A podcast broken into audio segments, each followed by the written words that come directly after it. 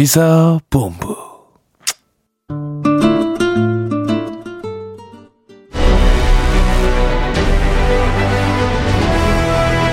김철민의 본부 뉴스.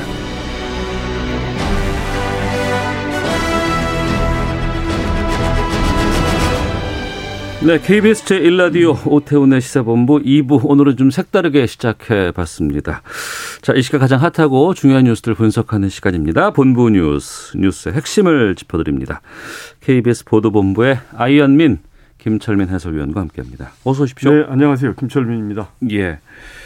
어, 오늘이 화요일이니까 예. 신규 확진 휴일 효과 사라지고 예. 반영된 수치가 네, 나왔어요. 그렇죠. 예. 예. 진단 검사가 늘어나니까 바로 확진자가 늘어나세요. 오늘 신규 확진자 446명, 하루 만에 다시 400명을 넘어섰습니다. 이제 경기도 안성이 한 이제 축산물 공판장에서 네. 확진자가 이제 사흘 만에 누적 확진자가 70명 이상 나왔거든요. 어. 여기 이제 그, 그 여기서 일하는 직원하고 협력업체 직원들 해서 한 570명 정도가 근무를 하고 있는데 예. 지난 6일 이제 직원 가족이 처음 확진된 이후에 지금까지 이제 73명이 지금 확진이 됐고요. 어. 어, 다음에 부산에 또 국내 최대 수산물 유통 시장인 공동 어시장에서 예. 확진자가 11명이 나왔습니다. 그래서 지금 어시장 운영이 중단됐고요. 경매도 오늘 새벽 경매도 취소됐다고 그래요. 그래서 음. 이렇게 그 이 사업장에서 이제 집단 감염이 계속 나오고 있는 영향이 이제 굉장히 크고 네. 그다음에 이제 새학기 맞아서 그 어제도 말씀드린 서울 강동의 이제 광남고등학교라든지 또 제주도의 또 고등학교 이런 데서 그 이제 집단 감염이 계속 나오고 있어서 음. 확진자 규모가 이렇게 떨어지질 않고 있는 상황입니다. 그래서 이, 오늘 이제 이런 상황과 관련돼서 방역 당국에서 언급이 있었는데 지금 이제 1월 초부터 시작해서 두 달째 계속 이런 상황이 두 달 넘게 지속이 되고 있는 상황인데 예. 지금 확진자가 급격하게 늘어나지도 않지만 그렇다고 해서 확진자가 꺾이지도 않는 이런 아슬아슬한 상황이다. 네. 그래서 지금 어 4차 유행이 언제든지 다시 발생을 해도 이상하지 않은 이런 상황이고 그리고 특히 이제 사업장 쪽에서 집단 감염이 계속 생기고 있는데 음. 이런 밀집된 환경에서 근무하는 사람들은 방역 수칙을 더 잘 지켜야 된다 이렇게 당부를 했습니다. 네.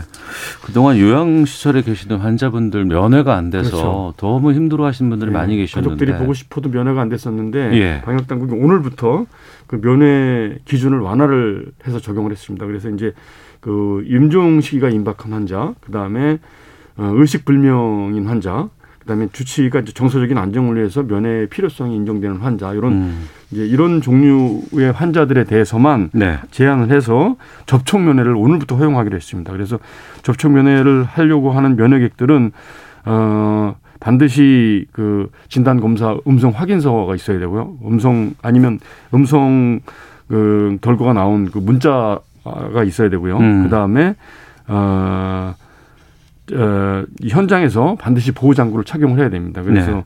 그 KF94 이상 마스크 써야 되고요. 그다음에 어 그 방호 장비 뭐그 뭐, 저 안면 보호구라든지 장갑, 고글, 그다음에 신발 커버 같은 개인 보호구를 반드시 착용을 하고 이렇게 이제 음 1인실에서 이렇게 면회가 가능하도록 음, 조치가 됐습니다. 네. 지난해 사교육비 조사 결과가 나왔다는데 지난해 코로나 때문에 뭐 많이 줄었을 것 같은데요? 예. 그래서 이제 아무래도 대면 수업이 안 되고 이러다 보니까 어, 사교육 의존도가 높아지지 않았겠느냐 이렇게 해서 이제 통계청하고 교육부가 오늘 2020년 초중고 사교육비 조사 결과를 발표를 했는데 네.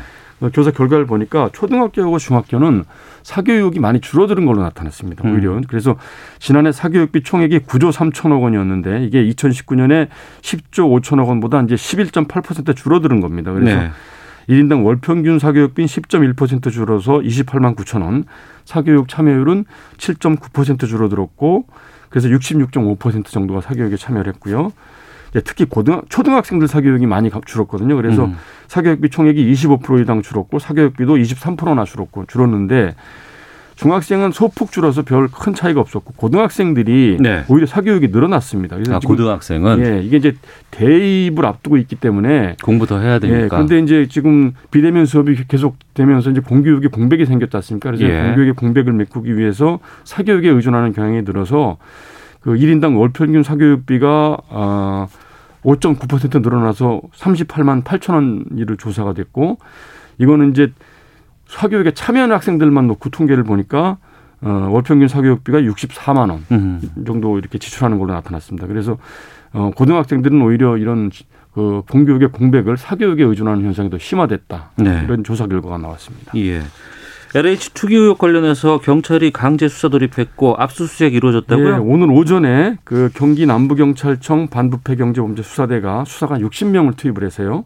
어, 경남 진주에 있는 LH 본사, 그다음에 수도권에 있는 어, 과천 의왕사업본부, 광명시육사업본부 두 군데, 그다음에 어, 그 연루된 직원들 자택 열세 군데 이렇게 해서 어, 동시다발적으로 압수수색을 시작을 했습니다. 그래서 네. 지금 관련 자료를 확보를 하고 있고요.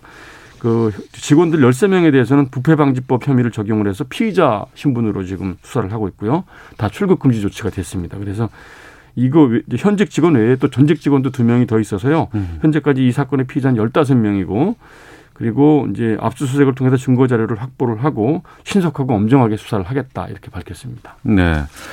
삼기 신도시 광명, 시흥 말고 인천 계양도 지금 투기 의혹이 있다고요? 예, 오늘 오전에 나온 내용인데요. 이제 예. 삼기 신도시 가운데 하나였죠. 인천 계양 테크노밸리. 여기가 이제 2018년에 정부가 2018년 12월에 인천 계양구 동양동, 박천동, 규련동, 상야동 네. 여기 이제 330만 제곱미터 부지에다가 그 17,000가구 짓겠다는 계획을 발표를 했는데 예. 2018년 12월에 발표 선정을 앞두고 이 당시에 이제 가장 이제 주목을 받은 데가 바로 이제 광명시흥, 음. 그다음에 하남시 간북지구, 김포 고천지구 이런 데였고 네. 인천 계양은 별로 주목을 받지 못했다고 그럽니다. 어. 근데 이제 발표가 계양으로 나면서 굉장히 사들 의외다 이랬는데 네. 요 2018년 12월 딱 발표 나기 한 달 전에 이때 이 계양지구 토지 거래가 급격히 증가한 그런 정황이 나온 거예요. 그래서 한국 부동산원이 부동산 거래 시스템을 조회를 해보니까 네. 신도시 발표 한 달 전인 2018년 11월에 이 계양구 토지 거래량이 한 달간 336건을 기록을 했는데 이게 사상 최대치였다고 그래요. 그래서 네.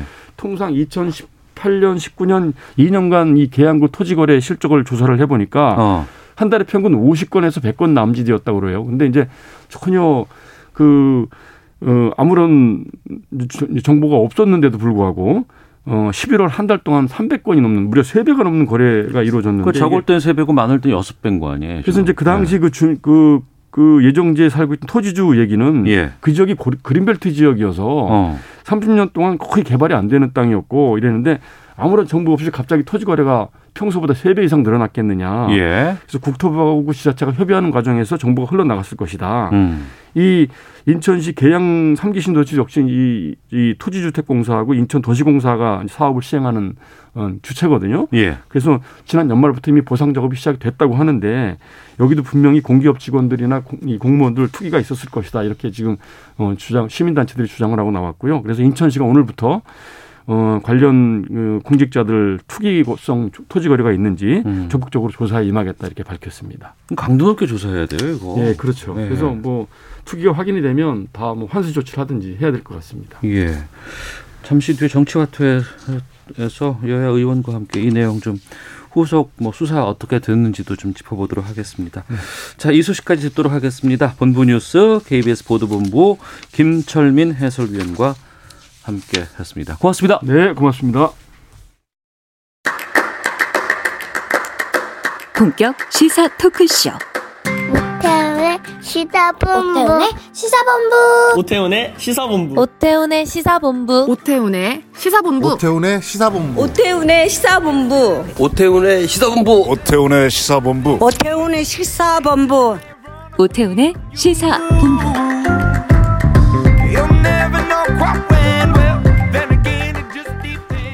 네, 1시 9분 지나고 있습니다. 시사본부는 청취 자 여러분들의 참여 기다리고 있습니다. 샵 9730으로 의견 보내주시면 소개해드립니다. 짧은 문자 50원, 긴 문자 100원, 어플리케이션 콩은 무료로 이용하실 수 있고 팟캐스트와 콩, KBS 홈페이지를 통해서 시사본부 다시 들으실 수 있습니다.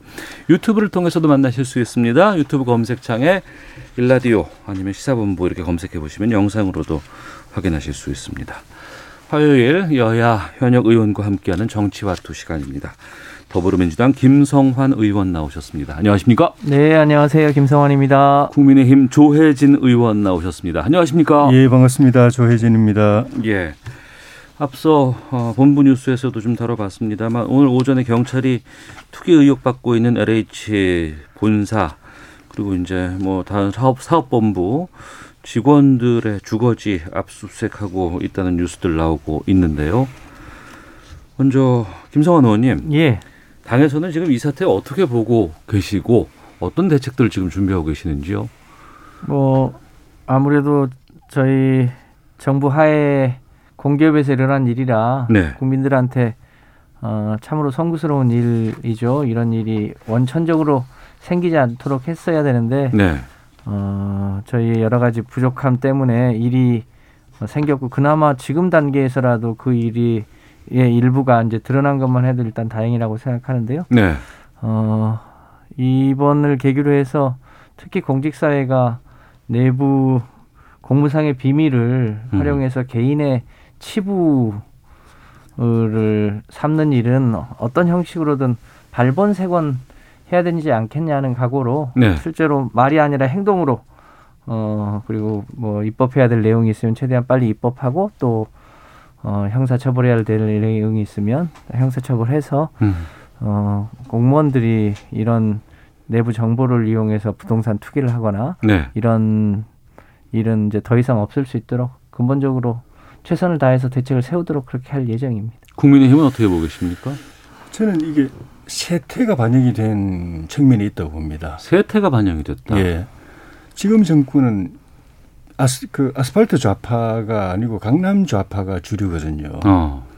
그 핵심 이제 권력층에 있는 사람들이 그러니까 배를 골, 그 골마가면서 굶어가면서 투쟁했던 아스팔트 좌파가 아니고 예. 좌파인데 강남의 좌파가 주류인 어. 그런 정권입니다. 그거는 명분상으로는 진보를 내세우고 그러니까 공정을 내세우지만 또 그 실질적인 이해관계에 있어서는 굉장히 탐욕적인 어. 자녀 문제든 재산 문제든 하나도 양보 없이 권력을 이용해서 이렇게 그 챙길 거 다 챙기는 예. 그런 것이 강남 좌파거든요. 아스, 아스팔트 음. 좌파하고 틀린 부분이 그걸 지금 우리 이 정권 들어서서 이제 계속 보고 있죠. 그리고 그러면서 또 내로남불. 음. 그러니까 그런 그 도덕적으로는 이 좌파라는 측면에서 진보라는 측면에서는 그런 문제가 생기면 비판하지만 네. 행동에 있어서는 그런 기득권층의 전형적인 모습을 보여주고 있거든요. 그러니까 그렇게 문제를 했을 때도 전혀 그 도덕적인 부끄러움을 안 느끼고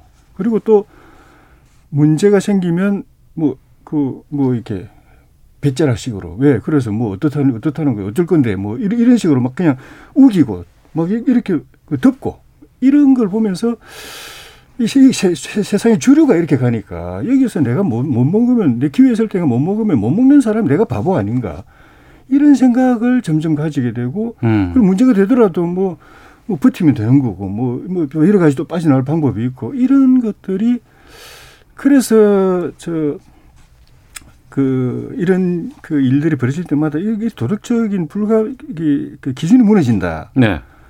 아, 세상이 도덕적으로 혼탁해진다. 음. 하는 그런 우려를 제, 계속 제기했던 게 단순히 그냥 정권의 문제, 권력의 문제, 무슨 뭐 장관, 장관 특정 장관의 문제, 인사의 문제가 아니라 네. 그렇게 되면 세상이 그리 돼버린다. 세상이 그리 돼버린다. 그 그걸 이제 윗물이 아랫물을 흘러가는 거니까 위에 음. 사람들 하는 걸 보고서 밑에 사람들도 어, 이런 건 되는구나 이렇게 버티면 되는구나 못 먹는 사람이 바보구나. 네. 뭐 이런 그 세태가 형성이 돼버린 거 아닌가 그런 측면이 음. 저는 분명히 있다고 생각이 듭니다. 예. 이건 참 동의하기 어려운데요. 어, 2016년, 17년에 촛불이 있었고 그 촛불 시민들의 다수가 이게 나라냐 싶어서 어, 각종 우리 사회의 특권을 바로잡기 위해서 노력해 왔고 그 핵심에 소위 우리 사회 기득권층의 어, 특권이 있어서 그것을 견제하기 위해서 공수처를 만들자고 했고 그것을 반대했던 정당이 국민의힘입니다. 그 이제 겨우겨우 해서 이제 공수처 제도를 통해서 어, 국가의 이제 최상류층이 부정부패를 할 수 있는 제도를 맡긴 했는데 아직까지 우리 사회의 밑바닥까지 그것을 다 하지 못한 책임이 있는 것에 대해서는 인정을 하겠습니다. 근데 마치 어, 우리 정부가 어, 우리 조혜진 의원님처럼 광남 좌파에서 내로남불했다 이것에 대해서는 동의하기 어렵고요. 아직까지 그 사회 곳곳에 있어서의 여러 가지 일종의 과거의 행태나 이런 잘못된 것을 바로잡지 못한 점에 대해서는 죄송하게 생각합니다만 그것을 우리 정부의 행태라고 얘기하는 것은 네. 어, 동의하기가 쉽지 않습니다. 조혜진 의원님 진단을 해주셨고 그러면 예. 이 상황에서 이게 불거졌고 예. 지금 이것이 일부 확인이 점점 더 현실화가 되고 있는 상황인데 예. 어떤 대책으로 풀어야 된다고 보세요 그러면? 근본적으로는 뭐 대통령께서 남은 1년 임기 동안에 이런 네. 부분을 반추하고 반성하고 바로잡는 인사를 통해서든 뭐 이제 정치 또는 국정 운영을 통해서든 바로잡는 게 필요하지만은 당장은 이 사건 자체를 제대로 네. 그 외과적으로 딱 그냥 국민들이 보기에 정확하고 치밀하게 네. 속 시원하게 딱 이렇게 적출을 해내야 되거든요. 음. 그러면은 짧은 기간 안에 길면 길수록 뭐 나라에도 도움이 안 되지만은 네.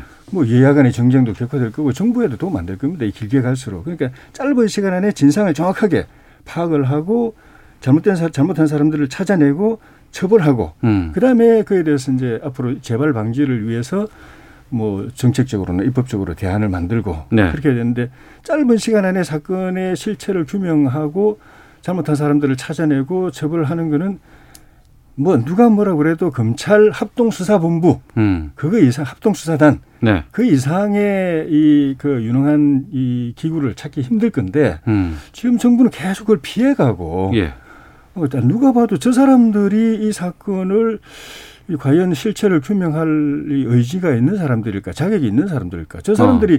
사실 결과 조사 결과 발표한 국민들이 믿을까 싶은 사람들에게 대통령께서 권한을 주고 책임을 맡기고 예. 저 사람들이 하면 그럴 만한 능력이 될까? 어. 조사 능력, 수사 능력 될까? 진실을 예. 규명할 만한 그런 역량이 될까라고 싶은 사람들한테도 권한을 주시고 그러니까 지금 첫 단추를 좀 잘못 깨어가고 있어가지고 검찰에게 줘야 된다. 검찰 합동수사본부에게 줘야 된다라고 조혜진 의원께서는 생각하고 계시는 거군요. 저는 검찰 합수단 구성해가지고 예. 거기다가 그 맡기고 그다음에 감사원 감사하고 예. 국정은 국정조사하고 이 삼박자를 맞췄을 때 가장 짧은 시간 안에 이 문제가 이 정리가 될 걸로 봅니다.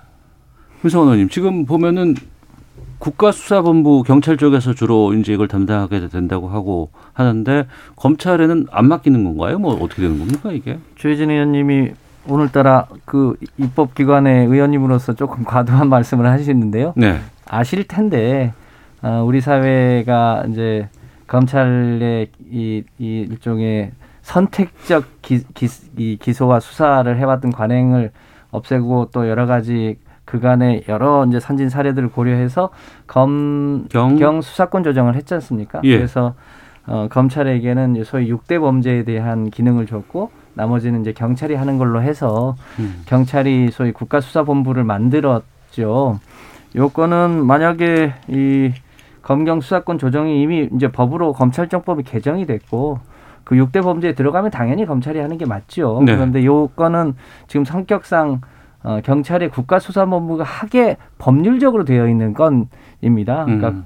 뭐 대통령이 무리하게 이것을 경찰에 맡긴 거 아니고 또 어제 경, 이 대통령께서 이것이 검경이 합동으로 해야 될 첫 번째 사례다라고 어, 해왔고요. 이제 그런 면에서 이, 이 누가 수사를 하느냐의 문제는 아니고 음. 어, 이번에 이제 국가수사본부가 본격적으로 수사를 했고 또 검찰이 이거에 대한 일종의 이제 기소권을 가지고 있기 때문에 협력해서 해야 될 사안이다 이렇게 보여지고요.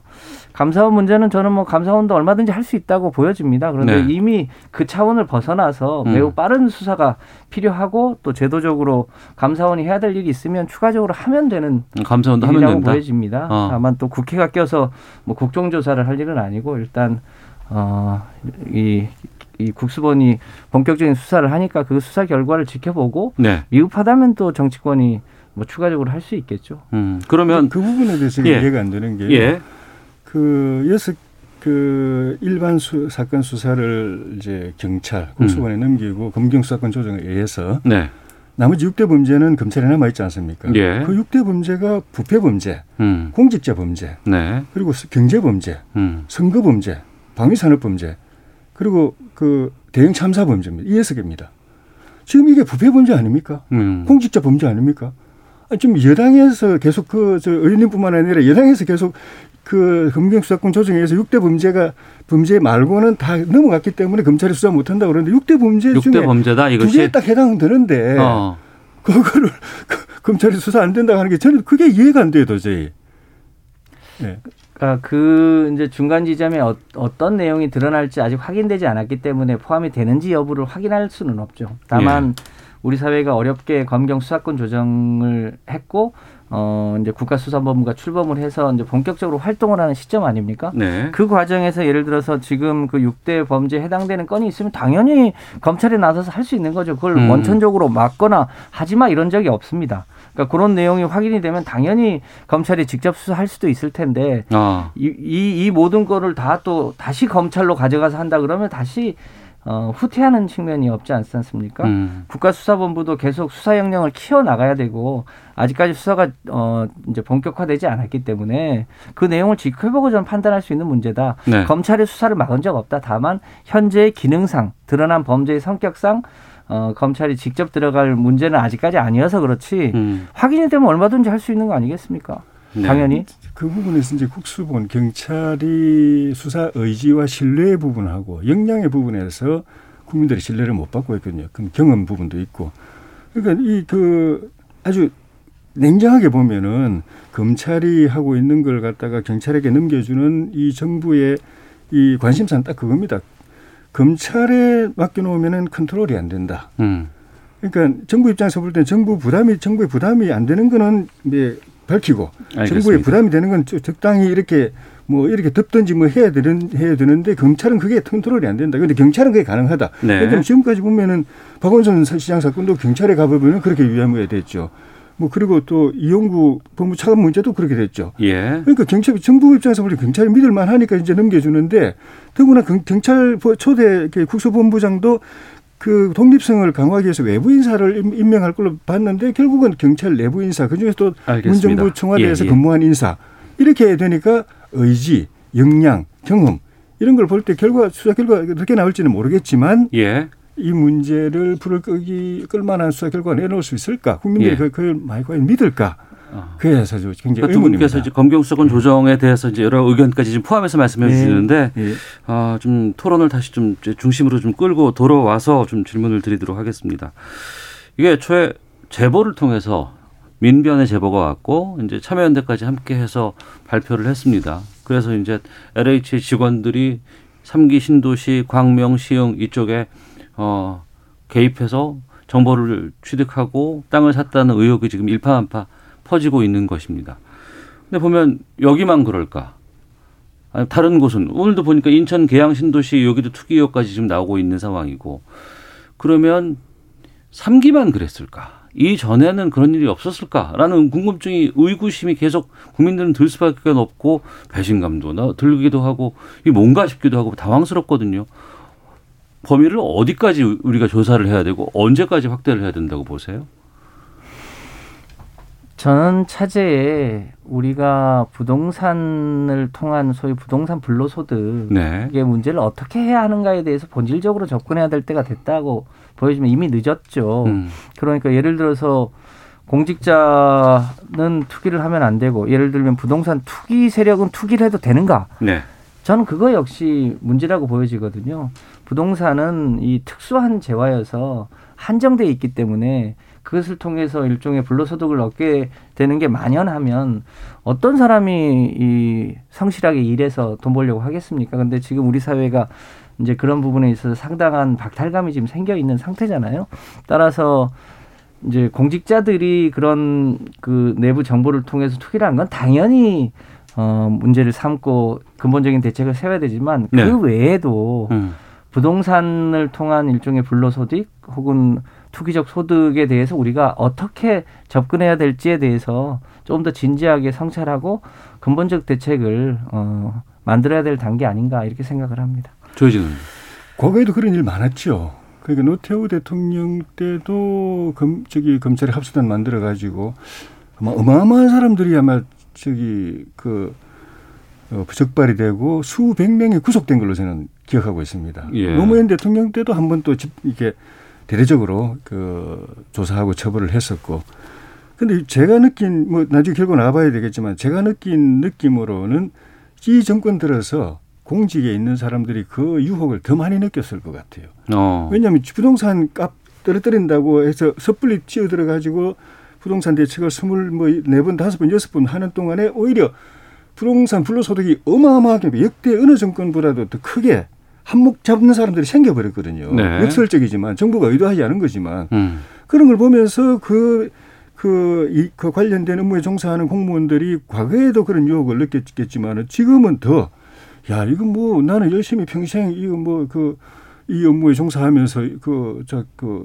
그 봉사해 왔는데 네. 뭐 이건 제주는 뭐 고민 없고 뭐 저 돈은 떼놈이 번다더니 뭐 밖에 투기꾼들만 다 좋은 일 시켜주네 하는 나는 뭐야 이런 유혹을 과거보다도 더 많이 느끼게 만든 것이 잘못된 부동산 정책에 의한 이 불로소득 이 진짜 하늘 모르고 치솟는 이 불로소득 그 때문에 그런 환경이 만들어졌을 가능성이 저는 충분히 있다고 생각이 들고 또 네. 하나는 정권이 워낙 초장부터 절대 권력은 절대 부패하기 때문에 적폐 드라이브 걸면서 정권이 정권의 권한이 강해질수록 사실은 부패 조심해야 된다라고 이야기할 때도 오히려 거꾸로 우리는 깨끗한 정권이고 역대 최고의 깨끗한 정권이고 순도 100% 정권이고 뭐 이런 식의 오만이 현실적으로 그 밑에서 기생하는 이 독버섯이 번지는 걸 갖다가 못 보고 또는 방치한 측면도 있어서 예. 그래서 이 정부에서 이, 그 이런 일이 더 많을 가능성이 많은데 음. 과거에도 있었을 수 있기 때문에 그 조사한다면은 과거에 있었던 사례도 좀 조사할 수도 있다고 보는데 네. 당장 현재 있는 것부터 제대로 음. 하고 과거까지 조사한다고 하면서 현재 걸 제대로 조사 못하면 그거는 오히려 물타기밖에 안 되는 거니까 네. 그 그런 식으로 접근해야 맞다고 봅니다. 근데 처벌할 근거도 부족하다. 그리고 법적으로 뭐 주식이나 이런 것과 다르게 이런 정보들이 제대로 그 뭐 아, 악용해서 누가 이걸 투자를 했을 때 현 시점에서 지금 이걸 처벌할 근거가 뭐 상당히 좀 부족하고 희박하다라는 걸 이 민변의 서성민 변호사가 저 인터뷰에서도 그런 얘기를 하거든요. 저는 뭐 그런 생각 안 드는 게좀 전에 예, 예, 설명드린 거 노태우 정부 때 네. 노무현 정부 때 네. 그때 법이 지금보다 더 지금이 그때보다 더 강하면 강하지 약하지 않은데 예. 그때 수백 명을 구속시키고 수천 명을 그 이제 잡아들이고 이렇게 했는데 예, 예. 더 부동산 규제법이 더 강화된 지금의 뭐 규정이 없어서 못한다는 것은 그건 이상치로 이해가 안 되고 어. 공무상 비밀 누설도 있는 것이고 직권 남용도 있는 것이고 뭐 권리 행사 방해도 있는 것이고 저는 현행 그 당장 떠오르는 그 규정도 있지만 네. 상적으로 생각해 볼 때 과거보다 더 엄격해졌기 때문에 음. 규정이 없어서 서울 못한다는 그런 일은 저는 없을 거라고 봅니다. 그러니까 말씀하신 대로 공무상 비밀 유지와 관련한 조항도 있고 네. 어, 여러 규정이 있어서 처벌을 못하는 건 아니고 다만 어, 재산사 이익의 세배에서 다섯 배까지 몰수하자 예를 들면 네. 그것은 아직 입법이 안 돼 있기 때문에 그것을 음. 적용할 수 있냐 이 문제는 남는 거죠. 그러니까 아, 처벌이 뭐 해봤자 그 현재 뭐 처벌은 굉장히 벌금 내면 그만이라고 한다 처벌이 그러면. 약하다. 아. 아, 징역형도 있긴 있습니다. 예. 어, 다만 이제 이거를 토지를 매입한 시, 시, 시점과 이 이제 신도시를 발표한 시점이 있고 지금 현재는 대부분은 이제 토지를 매입 그 예컨대 어, 그 비밀 정보를 가지고 토지를 매입한 상태일 수 있는데 아직 확정되지 않았고 그리고 이익이 아직 실현되지 않았을 가능성이 있거든요. 음. 이제 그런 걸 감안해 보면 어, 최대한 입법을 서둘러서 네. 어, 그것이 원천적으로 불로소득이 되지 않, 않도록 음. 하기 위해서 어, 기존에 있는 법으로 최대한 억제할 건 억제하고 또 새로운 입법을 통해서 네. 어, 이 추가적 이익이 실현되지 않도록 어, 할 필요는 있어 보입니다. 음. 그러면 소급 적용도 가능합니까? 뭐 특별법으로 할 수 있습니까? 어떻게 됐나요? 그러니까 기존 법으로 최대한 하고 예. 입법을 빨리 한 이후에 아직 실현되지 않은 어. 실현 이익들이 있는 거잖아요. 예, 예. 매입은 했지만 아직 매각하거나 무슨 정부로부터 보상을 받는 단계는 아니기 때문에 그 부분은 제가 보기에는 어, 충분히 환수하거나 어, 몰수하거나 이게 불가능하지 않을 수 있다 이렇게 보여집니다. 그래서 그거는 다퉈봐야 될 것 같습니다. 이제 헌법에는 소급표 금지 규정이 있죠. 예. 그리고 원론적으로 보면 소급표를 적용하지 않는 게 어. 맞고 어. 지금 그 생각 지금도 변함이 없는데 현실적으로 네. 보면은 그 지난 정부 그러니까 그, 그 이전의 정부 노무현 정부 때도 그랬지만 지금 정부 들어와 가지고 과거 사안을 음. 다루는 과정에서 예, 예. 수많은 현실적으로 수많은 소급표 입법들이 지금 도입이 돼 버렸습니다. 그래서 어. 현실적으로는 헌법의 소급표 금지 규정이 거의 침해당하거나 아니면 뭐 뭐 상호나까지는 아니겠지만은 음. 그, 그 유명무실한 상황이 되어버렸기 때문에 하려고 하면 저는 뭐 못할 일은 아니라고 생각해요. 그 올, 옳으냐 아니냐는 부분에서는 다른 문제지만은 예, 예. 그런 측면에서 일단 저는 정확하게 진상 규명하고 처벌하고 그 다음에 그 지금 각종 그 저기 징벌적 규정들이 많이 만들어지고 있지 않습니까? 음. 그러니까 뭐 저기 그 나중에 벌금이든 네. 뭐그 다른 형태로 뭘 하든 간에 그걸 갖다 징벌적으로 적용하는 입법이 만들어질 가능성이 저는 충분히 있다고 봅니다. 알겠습니다. 청취자 의견 소개해드리고 잠시 쉬었다 오겠습니다. 1954님은 이 문제는 좌우의 문제가 아니라 공무원 윤리 문제입니다. 이참에 공무원, 공기업 직원들의 윤리 지침을 확실히 정했으면 좋겠습니다라는 의견도 주셨고 3282님은 정말 화가 많이 납니다. 사장을 지냈던 변창흠 장관 자리 내놔야 하고 신도시는 취소해야 하고 불법적으로 취득한 이익은 환수해야 합니다라는 의견 주셨고 3629님은요. 이런 문제 해결책은 부당하게 취한 이익의 몇 배 정도를 강력하게 벌금으로 내도록 하는 것이 아닐까요라는 의견 주셨습니다. 그러니까 부당하게 취득한 이익 이것만큼은 꼭 환수를 하고 몇 배더 어, 죄값을 더 치르게끔 하는 방안에 대해서 많은 분들께서 의견을 주고 계십니다. 정치와도 함께하고 계시는데요. 헤드라인 뉴스 듣고 기상청 교통정보 확인한 이후에 다시 두 분과 말씀 나누도록 하겠습니다. 한국토지주택공사 LH 직원들의 광명시흥 신도시 투기 의혹을 수사 중인 경찰이 강제 수사에 돌입했습니다. 투기 의혹이 제기된 직원 13명의 자택 등에서 동시다발적으로 수색이 이루어지고 있으며 이들에 대한 출국 금지 조치를 완료했습니다. 한국토지주택공사 LH 투기 의혹 논란이 일파만파 퍼지면서 정부 여당은 경찰 국가수사본부가 포함된 정부 합동수사단을 통해 철저한 수사를 하겠다고 약속했고 야당은 문재인 대통령의 사과와 변창흠 국토교통부 장관의 해임이 먼저라고 맞받으면서 정부의 조사가 셀프 조사에 그칠 우려가 있다며 국정조사를 거듭 촉구하고 있습니다. LH 직원들의 3기 신도시 투기 의혹과 관련해 정세균 국무총리가 대국민 사과를 했습니다. 제기된 의혹들은 철저히 조사하고 위법 행위에 대해선 일말의 관용도 허용하지 않겠다고 밝혔습니다. 우리나라 주력 수출 품목인 승용차나 반도체 수출이 호조를 보이면서 1월 경상수지는 70억 6천만 달러 흑자로 집계됐습니다. 지난해 5월 이후 9개월째 흑자입니다. 미국 국무부는 한미 양측의 방위비 분담금 협상팀이 6년짜리 합의를 도출했다고 밝혔습니다. 지금까지 라디오 정보센터 조진주였습니다. 이어서 기상청의 송소진 씨입니다. 미세먼지와 날씨 정보입니다. 온화한 날씨를 시샘하는 것 같은 미세먼지 때문에 지금 서쪽 일부 지역의 농도가 높은 상태입니다.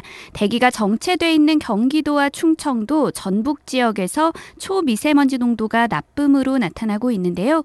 오늘 먼지 농도가 수도권과 충청도, 전북 지역은 종일 나쁨을 벗어나지 못하겠고 그 밖의 지역은 보통 단계가 예상됩니다. 하늘에는 구름이 많이 끼겠고 한낮 기온은 서울 12도, 대구 15도, 15도, 광주 16도 등으로 많은 지역이 15도 안팎까지 오르겠습니다. 하지만 밤이 되면 빠르게 쌀쌀해져서 큰 일교차를 주의하셔야겠습니다. 현재 서울의 기온은 11.9도입니다. 미세먼지와 날씨 정보였습니다. 이어서 이 시각 교통 상황을 KBS 교통정보센터 오수미 씨가 전해드립니다. 네, 이 시각 교통정보입니다. 교통량이 다소 줄어들 시간대라 현재는 대체로 수도권을 중심으로만 짧은 구간에서 정체가 살펴집니다. 경부 고속도로 서울 방향은 오산에서 동탄까지 다시금 정체가 되기 시작했고요. 양재에서 반포 사이로도 더디게 움직입니다. 반대 부산 가는 길 한남에서 반포 구간과 더 올라가 동탄을 지나 오산 쪽으로 천천히 지나가고 있습니다. 제2영동고속도로는 작업의 여파가 계속 이어지고 있습니다. 원주 방면으로 남한강 대교에서 대신까지 속도 내기가 어렵고요. 서울 시내에서는 서부간선도로에서 교통량이 가장 많은 모습입니다. 도심 쪽으로는 금천 일대와 다시 오금교에서 목동 사이로 밀리고 있고요. 반대 외곽 안양 방향으로는 양평교에서 목동교까지와 더 가서 안양교에서 금천 쪽으로 천천히 지나가고 있습니다. 지금까지 KBS 교통정보센터였습니다.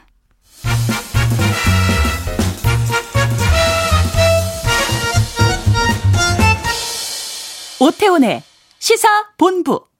네, 정치와 투 돌아왔습니다. 더불어민주당 김성환 의원, 국민의힘 조해진 의원과 함께하고 있습니다. 어, 4.7 보궐선거 이야기도 좀 나눠볼까 합니다. 그리고 오늘이 보니까 3월 9일 이낙연 대표가 자리에서 물러나는 날이죠, 오늘. 물러났습니까, 이제? 제가 오전 뉴스를 못 봤는데 오늘 아마 기자회견을 마지막으로 해서 어. 어, 퇴임하시는 걸로 알고 있습니다. 예. 그러니까 오늘 물러난다는 건 이제 대권 도전이라든가 그러니까 대권 1년 이게 지금 다 지금 시점인 거 아니에요? 그렇죠. 네. 어. 윤석열 전 검찰총장이 사퇴하고 나서 갑자기 지금 이 대권 주자 이 적합도 같은 관련해서 상당히 좀 부상하고 있는 상황입니다. 지금 어떻게 보고 계세요, 조혜진 의원님? 그리고 국민의힘에서는 이 상황에 대해서. 국민의힘에서는 일단은 나쁘지 않죠.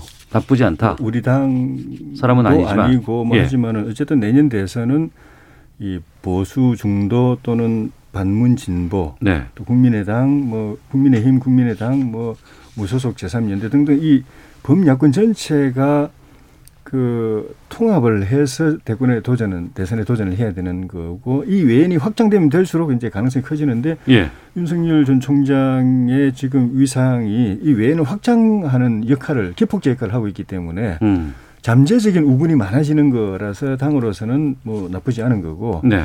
근데 이런 현상이 벌어지는 게 저는 그 여론조사상으로도 보면은 관망하고 있던 이 중도층이나 무당층이 싹 이쪽으로 쏠려 가지고 어. 갑자기 이렇게 폭증 폭등한 것 같거든요. 예.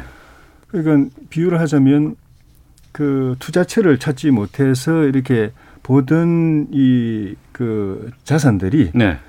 시장에 음. 블루칩이 하나 딱 상장이 되니까 그쪽으로 일시일거에 몰려서 네. 그 짧은 기간 안에 지지율이 폭등한 것 아닌가 음. 그런 생각이 듭니다. 네. 김성환 의원님은 어떻게 진단하고 계십니까? 예, 어, 뭐 조혜전 의원님 말씀도 일리가 있고요. 일시적 컨벤션 효과도 좀 있, 는것 같습니다. 어. 그동안 이제 문재인 정부의 검찰총장으로 있다가 네. 어, 본인이 이제 사의를 하고 또 어, 그, 그 과정에서 이제는 이제 본격적으로 사실상 정치 선언을 한 거지 않습니까? 네. 근데 찬반이 있는 거죠. 뭐 그만두는 건 이제 자의로 그만둔 거지만 윤석열 전 총장이 어, 정치를 하는 게 맞겠냐, 특히 대권에 도전하는 게 맞겠냐 이 음. 부분에 대해서는 어, 그동안 이제 검찰총장을 해오면서 했던 여러 가지 행태들 그리고 그 주변의 부인과 그 장모가 해왔던 여러 가지 행태들 또 그 검찰 주변에 본인이 어, 소위 선택적 수사를 하면서 챙겼던 참모들 네. 이 과정에서 나타난 선택적 정의들이 이제 하나하나 드러날 텐데 그런 과정을 거치면서 어, 아마 그 지지율이 조정되지 않을까 싶은데요. 음. 이제 막 시작이니까 조금 두고 봐야겠죠. 이제 막 시작이고 조금 두고 봐야 된다고 하셨습니다만 윤석열 전 총장이 그야말로 바로 직전까지 검찰총장을 지냈던 사람이잖아요. 정치적 중립 자리에 있던 사람이고 그것을 부르져 왔던 사람인데 어, 정계 진출을 끝 사퇴하자마자 바로 이렇게 관심을 받고 이렇게 한다는 거는 어떻게 평가를 하십니까? 가능 괜찮다고 보시는 건지요? 정치 민심이 그만큼 지금 불안정하고 네. 격동하고 있다는 증거이기도 하고요. 음. 사실 바람직하지는 않죠. 원론적으로 보면은. 네. 에, 이 정치적 중립을 지켜야 될 여러 부분이 있는데 그 중에서도 이제 법을 다루는 음. 쪽 법원이나 검찰 네. 이쪽은 재직해 있을 때도 철저하게 정치적 중립, 독립을 고수해야 되고 네. 그런 측면에서 재직 활동 안에도 정치권과 거리를 둬야 되고 나오고 난 뒤에도 또 일정 부분은 그런 이 과정을 거쳐야 재직하고 있을 동안에 그런 정치적 그 독립성, 중립성에 의심을 받지 않고 음. 그 남아 있는 사람들의 또 영향을 또 덜 주게 되고 네. 바람직하지는 않은데 지금 문제는 지금 뭐 문재인 정부 들어서 가지고 말 그대로 뭐 그 한 번도 경험하지 못한 걸 우리가 다 경험하고 있는데 음. 검찰은 말할 것도 없고 검찰도 지금 정치적으로 완전히 쪼개져 가지고 대통령 직계 부대 그 아닌 부대 하고 아주 뭐 거의 난리가 난 상태고 심지어 그보다도 더 우리가 국민들 상식에 법 정치적으로 거리가 멀고 독립적, 중립적이라고 생각했던 법원조차도 완전 정치판이 돼가지고 네. 뭐 법관 회의도 가보면은 다 특정 정치 세력이고 음. 대, 대법원장도 그 법원 내에 하나회라고 일컬어지는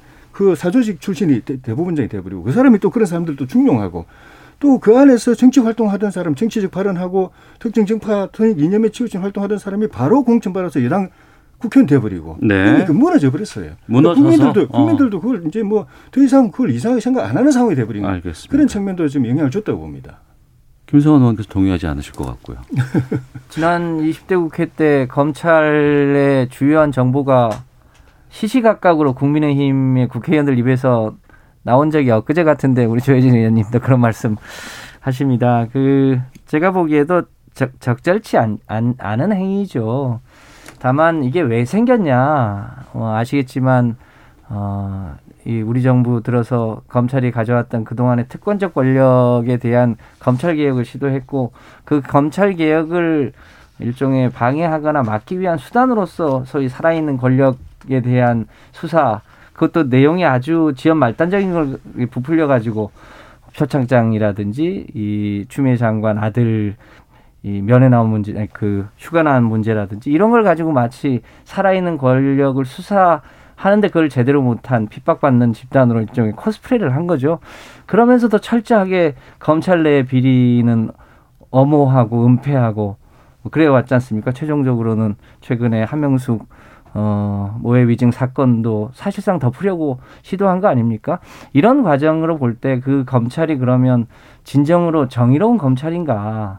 모두의 문제는 아니겠습니다만 특정 사실상 그 과정에서 정치적 검찰, 검찰 행동을 해온 건 아닌가 이런 음. 부분을 우리가 조금 되돌아봐야 되는데 그 수장인 사람이 이제 본격적으로 정치를 하게 됐으니까 조만간 국민들이 그 내용을 다 보지 않겠습니까? 네. 4.7 보궐선거 앞두고 있는 상황이고 윤석열 전 총장 같은 경우에는 이제 정치권으로 어디로 갈 것인지 어떤 행보를 갈 건가가 이제 가장 귀추가 주목되는 부분인데 국민의힘에서는 윤 총장과 함께 일을 하실 생각이 있으십니까? 그렇죠. 어, 어쨌든 범야권 주자로 분류가 되고 있고 예. 윤석열 총장의 지지율을 그만큼 올리는 음. 그 지지 여론이 예. 다 보면은 저 정부 여당에 대한 불만과 비판 의식 그리고 음. 정권이 바뀌어야 된다고 생각하는 사람들이 그쪽으로 다 몰려 있기 때문에 예. 뭐 윤 총장 본인도 그 총장 그만두면서 음. 던진 메시지가 정부 여당과 분명히 이제 각이 섰다는 걸 갖다 이제 보여주기도 했지만은 네. 그것과 별개로 자기를 지지하는 사람, 자기의 조- 정치적 존재감을 만들어준 사람들이 다 반여 또는 음. 반뭐 문 이런 지지 여론이기 때문에 그쪽으로 네. 갈 수밖에 없고 그러면 저희하고 노선이 같은 거 아닙니까? 어. 다만 이제 당에 저희 당에 들어오느냐 뭐, 음. 뭐 직접적으로 뭐 연대를 하느냐 하는 문제는 천천히 이제 생각해 볼 문제인데 정권 내년 정권 교체를 위한 범야권 외연 확장이 중요하다는 관점에서 네. 윤 총장이 그 확장에 중요한 역할을 한다는 점에서는 저희로서는 어, 고무적이죠. 네. 고무적이로 이 고무적이라고까지 말씀을 해 주시는데 어떻게 전망하세요? 그 일시적으로 일시적으로 그런 이제 스포트라이트를 받았다가 실제로는 국민의 선택을 못 받은 케이스가 많죠. 어, 가깝게는 뭐 아직 뭐 살아 현재 진행형입니다.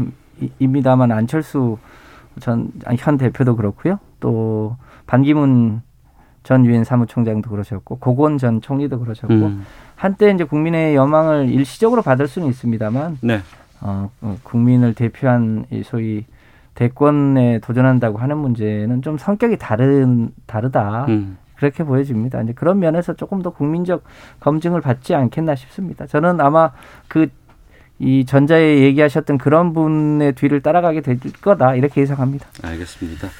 추이 계속 지켜보도록 하겠습니다. 정치와투 여기서 마치겠습니다. 두 분 오늘 말씀 고맙습니다. 예, 감사합니다. 고맙습니다.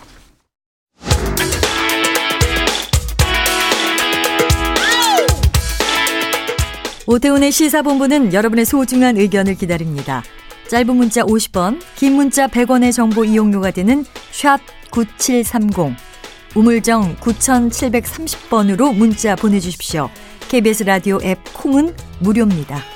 KBS 라디오 오태훈의 시사본부. 지금 여러분은 대한민국 라디오 유일의 점심 시사 프로그램을 듣고 계십니다. 지난해 1톤 전기 화물차 판매가 정부 지원 있었고 이 때문에 전기차 판매량 전체 가운데 절반 가까이를 차지하고 있었다고 합니다. 그런데 이 용달 업계에서는 이 전기 화물차의 돌풍을 그리 반기지 않는 분위기라고 하는데 자동차의 모든 것을 알아보는 권용주의 차차차에서 이 문제 살펴보도록 하겠습니다. 오토타임즈 권용주 편집위원 나오셨습니다. 어서 오세요. 네, 안녕하세요. 예. 그뭔 일이 있었던 거예요? 음, 우리가 보통 이제 화물차를 사서 배달용으로 쓸 수 있잖아요. 네. 화물 운수업이죠. 예. 이때는 정부 허가를 받아야 됩니다. 네. 지금 화물 영업 사업자가 너무 많아서 음. 새로 진입할 때는 이제 숫자를 조절하는 거죠. 네. 그런데 전기 화물차를 사용을 하면 음. 영업용으로 쉽게 쓸 수가 있어요. 아, 허가를 잘 안 내주는데 내연기관 디젤로 가게 되면 허가를 잘 안 내주는데 그렇죠. 어, 당신이 올려면 이거 전기 화물차를 구입해. 그러면 허가 내줄게. 이게 있었군요. 그렇습니다. 아. 그러다 보니까 전기 화물차를 사서 저 네. 영업하겠습니다라고 신규로 들어오는 사람들이 많아진 겁니다. 어, 그럼 당연히. 화물차가 전기 화물차가 인기가 있겠죠. 예. 그런데 이제 용달업계는 생존권이 걸려 있잖아요. 기존에 사업하시는 분들은 네, 네. 숫자가 늘어나면 수요가 늘지 않는 상황에서 공급이 늘어나니까 음. 당연히 뭐 경쟁이 치열해지고 어려워질 수 있겠죠. 예. 어 그래서 조금 반대를 했었어요. 네. 그런데 그 일종의 이런 거죠. 반대를 했지만 환경부는 어, 반대 명분이 약하다. 아, 그러하니 보조금은 일괄적으로 계속 주고 음. 어, 영업용으로 사용할 수 있는 부분은 그건 우리 소관이 아니니 네. 어, 알아서 해결하십시오. 음. 뭐 이런 입장을 나타낸 거죠. 뭐 환경부의 소관은 아닐 것 같고 그럼 허가는 어디 소관입니까? 허가는 이제 국토부인데 어. 국토부는 이런 겁니다. 아, 친환경차 화물차 보조금을 준단 말이에요. 네. 그러니까 전기차 보조금을 주는데 이 지금 이 보조금을 주는 목적이 미세먼지를 없애자는 거 아니겠습니까? 환경적인 측면 때문에 그렇겠죠. 네. 음, 그러면서 동시에 영업용 소형 화물차의 경쟁만 촉발시킨다. 음. 라고 하니 어, 앞으로 이제 노경유 화물차를 가지고 영업을 하시던 분이 네. 그냥 정말 그 차를 폐차시키고 음. 새로 전기 화물차를 사서 영업을 하는 것 네. 여기에 한해서 어. 어, 보조금을 지급하거나 예. 아, 또는 어, 기존 사업을 수행할 수 있도록 열어주고 신규는 그냥 대각 그렇죠. 네. 살아. 그렇죠. 어. 신규 같은 경우에는 어, 무작정 영업 허가를 내주는 건 음. 문제가 있지 않느냐라는 입장을 갖고 이게 이제 국토부도 어느 정도 수긍을 한 거예요. 네. 그래서 이제 그게 국회에 법안이 제출이 돼서 음. 상임위까지 통과를 했습니다. 예. 근데 법제사법위원회에서 막혔어요. 법사위에서 법사위에서 막힌 이유가 환경부가 반대한 겁니다. 어. 네. 그러니까 이것저것 구분하지 말고 예. 그렇게 하면 친환 경차를 늘리자고 하는 기본적인 취지에 어. 맞지 않는다라고 예. 생각했던 거고요. 그리고 자동차 회사도 우리가 많이 만들어서 화물차를 팔아야 되는데 어. 아, 이렇게 무언가가 제약을 해놓으면 예. 보급 촉진에 역행이 된다라고 해서 이제 양쪽에서 반대를 하니까 결국 통과가 되지 못하고 어, 지금 이제 허- 허물어진 단계죠. 그러면 어차피 지금 환경적인 측면 때문에 전기차 도입을 많이 우리가 지원하고 육성하는 거 아니겠습니까? 그렇죠.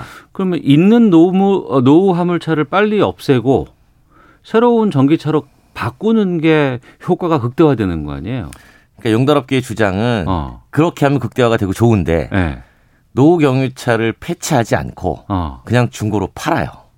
또는 그냥 가지고 있어요. 아, 그게 계속 운행, 운행이 된다 이거예요? 그렇죠. 어. 그러고는 그냥 새로 전기 화물차를 사는 겁니다. 아. 그러면 사업용 자동차 하나가 더 허가를 받는 효과가 생기죠. 그러면 그거는 환경에 도움이 안 되는 거- 거겠네요. 그렇죠. 어. 그런 측면에서 일정 부분 음. 완전히 기존의 사업자가 내연기관 오래된 디젤차를 폐차를 하고 예. 전기 화물차를 살 때만 음. 어, 사업용 허가를 내줘야 됩니다라고 하는 건데 네. 그래서 이제 그 용달업계에서 한 얘기는 음. 친환경 화물차 보조금 지급 순서를 정합시다. 네. 라고 얘기한 겁니다. 음. 어떻게 순서를 정하죠? 그랬더니 일단 영업용 화물차에 먼저 주고 네. 그다음에 자가용 화물차에 먼저 주고 음. 그다음에 이제 택배용 화물차를 주고 네. 그래도 남으면 다시 또 영업용 화물차를 주고 음. 이렇게 순서를 조정을 하면 노후 경유 화물차로 인한 미세먼지 문제도 해소할 수 있고 예. 이 영업용 화물차의 운송 시장 과잉 공급도 어느 정도 제한할 수 있다라는 음. 어, 제- 제안을 내놨고요. 물론 이 방안도 나름 일리가 있다는 판단에 따라서 이제 국회에 어, 좀 전에 말씀드린 것처럼 화물운수 사업법 개정안이 발의가 됐던 거였고 이제 네. 하지만 법사위에서 막힌 거죠. 근데 좀 전에 말씀드린 것처럼 환경부하고 자동차 업계는 이것 자체가 음. 화물 전기차 보급 촉진에 장애물이 될 수 있다 오히려 이렇게 판단한 겁니다. 그러니까 이게 뭐 사업용이든 아니면 개인의 자가용이든 관계없이 네. 전체 총량적인 시각으로 접근해 보면 음. 좀 전에 우리 어, 오태훈 아나운서가 말씀하신 것처럼 네. 어, 빨리 바뀌고 많이 늘어나면 좋은 거니까 음. 제약은 두지 말자라는 게 이제 환경부와 자동차 업계 입장이었죠. 네. 지금 전기 화물차는 딱 한 종만 나와 있는 거죠? 두 종이 나와 있고요. 아, 그래요? 네, 그다음에 이제 그 소형 전기차는 또 하나 있습니다. 어. 아, 소형 경 화물차죠. 경 화물차. 네, 아주 작은 이제 경 화물 전기차는 있고 그다음에 예. 1톤이 있는데 어. 지금 주로 구매처는 택배 회사들이 많이 구입을 합니다. 예. 아, 근데 택배 회사는 일정 거리가 있어서 매일 정해진 거리를 다니잖아요. 그렇죠. 그래서 활용성이 높은데 음. 어, 지금 누가 많이 구입하냐면 개인 사업자들이 많이 구매를 해요. 음. 보통 뭐 어, 가게를 하는데 네. 1톤 트럭 가지고 오가시는 분들 음. 이런 분들이 많이 구매를 하는 추세입니다. 네. 하기는 이런 시내에서 돌아다니는 화물차 같은 경우에 소리 많이 난다거나 이런 부분들도 매연 뿜되거나 이런 게 어, 좀 불만이 많았는데 전기차로 교체가 된다 그러면은 조용하고 또 환경에도 좀 이득이 되고 일거양득일 것 같긴 하네요. 그렇죠. 근데 이제 전기 화물차가 사실은 주행거리가 많아서 어. 충분히 미세먼지 저감 효과는 낼 수 있는데 네. 어, 보급량 자체는 워낙 작습니다. 음. 이제 보조금도 많이 줘야 되거든요. 네. 화물차니까 당연히 배터리가 큰 게 들어가야 되잖아요. 그럼 더 값이 비싼가요? 시중 내연 기관과 비교해봐서? 음, 당연히 비싸죠. 배터리는 예. 크면 클수록 비싸요. 어. 그러니까 용량이 크면 클수록 비싼데 어. 우리가 보통 승용차에 대략 한 뭐 30에서 많게는 70kWh 정도의 용량이 들어가는데 네. 어, 트럭 같은 경우는 보통 한 100kW. 아, 차이가 많이 나는군요. 그렇죠. 왜냐하면 어. 그게 이제 에너지를 담는 그릇이니까 네. 그릇이 커야 물건을 많이 실었을 때도 주행거리가 나올 거 아니에요. 음. 음 그래서 좀 큰 걸 가다 보니까 가격이 비쌉니다. 그런데 네. 그 화물차를 구입하시는 분들은 대부분 서민들이란 말이에요. 예. 그때 보조금을 많이 주게 되죠. 그러네요. 그러니까 보조금 대수를 크게 넓히지 못하는데 지금 찾는 사람 많은 겁니다. 음. 그런가 하면 이제는 그 기름 관련된 회사가 전기차를 직접 만든다고요? 그러니까 지금 전기차 업계가 상당히 복잡하게 들어가는 것이 제가 이제 지금 화물차 얘기 말씀드렸잖아요. 네. 이런 전기 화물차를 자동차 회사가 만들지 않고 음. 물류 회사가 직접 만들라 그래요. 물류 회사가요? 예. 그럴 기술이 있어요? 실제로 아마존은 쓰고 있습니다. 무슨 뜻이죠? 아마존은 자기네 내부의 물류 전기차를 네. 직접 만들어 쓰고 있어요. 아, 그걸 아마존이 만들어요? 아마존이 위탁 생산을 시킨 거죠. 어. 어 우리 따지면 제3자에게 예. 어, 만들어 와 또는 음. 니네 만든 거 우리한테 줘. 근데 거기서 만든 물류 전기차는 조금 개념이 좀 달라요. 무슨 얘기냐면 우린 지금 친환경 화물 자동차 보조금 얘기하면서 전기차 얘기했는데 네. 이거 배터리를 못 뺍니다. 자동차에 음. 붙어 있어요. 그렇죠. 충전해야 되는 방식이 충전해야 되는 거죠. 네, 네. 기름 넣듯이. 예. 예. 물론 아마존이 쓰는 전기 물류차도 똑같이 충전을 해야 됩니다. 네. 근데 이제 자동차 회사가 만드는 전기차는 뭐 한 50만 킬로미터 타면 배터리를 통째로 갈아야 돼요. 그렇죠. 우리 핸드폰 배터리도 오래 쓰다 보면은 방전 많이 되고 금방 예. 닳는 것처럼. 근데 물류회사는 사실은 자동차를 팔아서 수익을 내는 게 아니지 않습니까? 그렇죠. 예. 네. 그러니까 어떻게 해서든지 운행 거리를 늘려서 오래 네. 자동차를 오래 쓰면 그만큼 물류비용 절감이에요. 예. 그래서 안에 있는 어. 그셀 건전지 전지 예. 전지 교환 방식을 씁니다. 예. 그 배터리 교체처럼 어, 배터리를 통째로 교체하는 게 아니고 네. 안에 있는 전지만 빼요. 아 그래요? 네. 어. 우리 건전지 옛날에 어, 충전식 쓸 때 여러 개 묶여 있었잖아요. 그렇죠. 그래서 네. 이제 그것만 빼가지고 쓰는 거예요. 하드웨어는 어. 그대로 쓰고. 예. 그러다 보니까 유지 비용이 엄청나게 떨어지는 겁니다. 음. 그러니까 물류회사는 배송에 들어갈 때 들어가는 비용을 줄이는 게 목적이지 네네. 네. 이 자동차를 가지고 운수업을 하는 게 아니잖아요. 어. 어 그러다 보니까 그러니까 물류에 최적화되고 그다음에 이제 여러 가지 그 비용 절감을 위한 차원에서 비용 절감이 핵심이죠. 음. 직접 만들어 쓰기 시작합니다. 그러니까 옆에 있던 정유 회사가 네. 전기 많이 쓰면 기름 많이 안 쓰는데 어, 어 그렇죠. 걱정되네. 네. 그러면서 아 네. 이제 우리가 전력 유통 사업을 해야 되겠구나. 어. 라고 해서 한전으로 받은 받은 전기를 예, 어떻게 예. 자동차에 팔까를 고민하다가 배터리 팩을 통째로 분리하는 방식을 생각을 해요. 음. 그래서 팩에 우리가 전기를 충전해 놓고 네. 그냥 누가 교환하러 오면 바꿔 끼워주는 어. 그 사업에 뛰어들고 있는 겁니다. 그 사업을 보는 다른 시, 저기 업종에서는 시각들은 어때요? 그거 보는 회사들은 대부분 자동차 회사죠. 네. 자동차 회사는 저렇게 하면 어, 에너지 주도권을 못 가져가니까. 어. 그래서 자꾸 수소 가는 거예요. 오히려 더 그러니까 이제 수소 쪽으로 그렇죠. 돌린다. 수소로 가면 어, 진입 장벽이 생겨서 음. 어, 다른 기업들의 모빌리티 즉 이동하는 수단 제조업을 약간 막을 수 있다라는 거죠. 네. 어, 또는 동시에 GM 같은 경우에는 아예 물류로 전환했습니다. 정유기업에서 자동차 만든다고 하고 네. 또 물류 회사에서 자동차 만든다고 하고 자동차 회사는 물류 우리가 물건을 실어서 옮겨드릴게요라고 물류 사업에 직접 진출했어요. 뭘로? 아. 전기차로. 그러니까 전기차의 등장이 어떤 업종 간의 경계를 허무는 이런 상황이 오게, 오게 되는군요. 허무는 정도가 아니고요. 어. 완전히 융합시켜 버리는 거죠. 예, 예. 그러다 보니까 누구나 진입이 가능하고 음. 누구나 전기 자동차를 활용해 가지고 다양한 이동 사업을 할 수 있으니까 네. 합종 연행이 어마어마하게 치열해지는 겁니다. 그 끝은 어떻게 정리가 될지 궁금하게. 저도 궁금해요. 그러니까요. 네. 예. 알겠습니다. 오늘 전기 화물차 돌풍 여기에 대한 내막 좀 살펴봤습니다. 오토타임즈 권용주 편집위원과 함께했습니다. 고맙습니다. 감사합니다. 오태훈의 시사본부 마치겠습니다. 내일 뵙겠습니다. 안녕히 계십시오.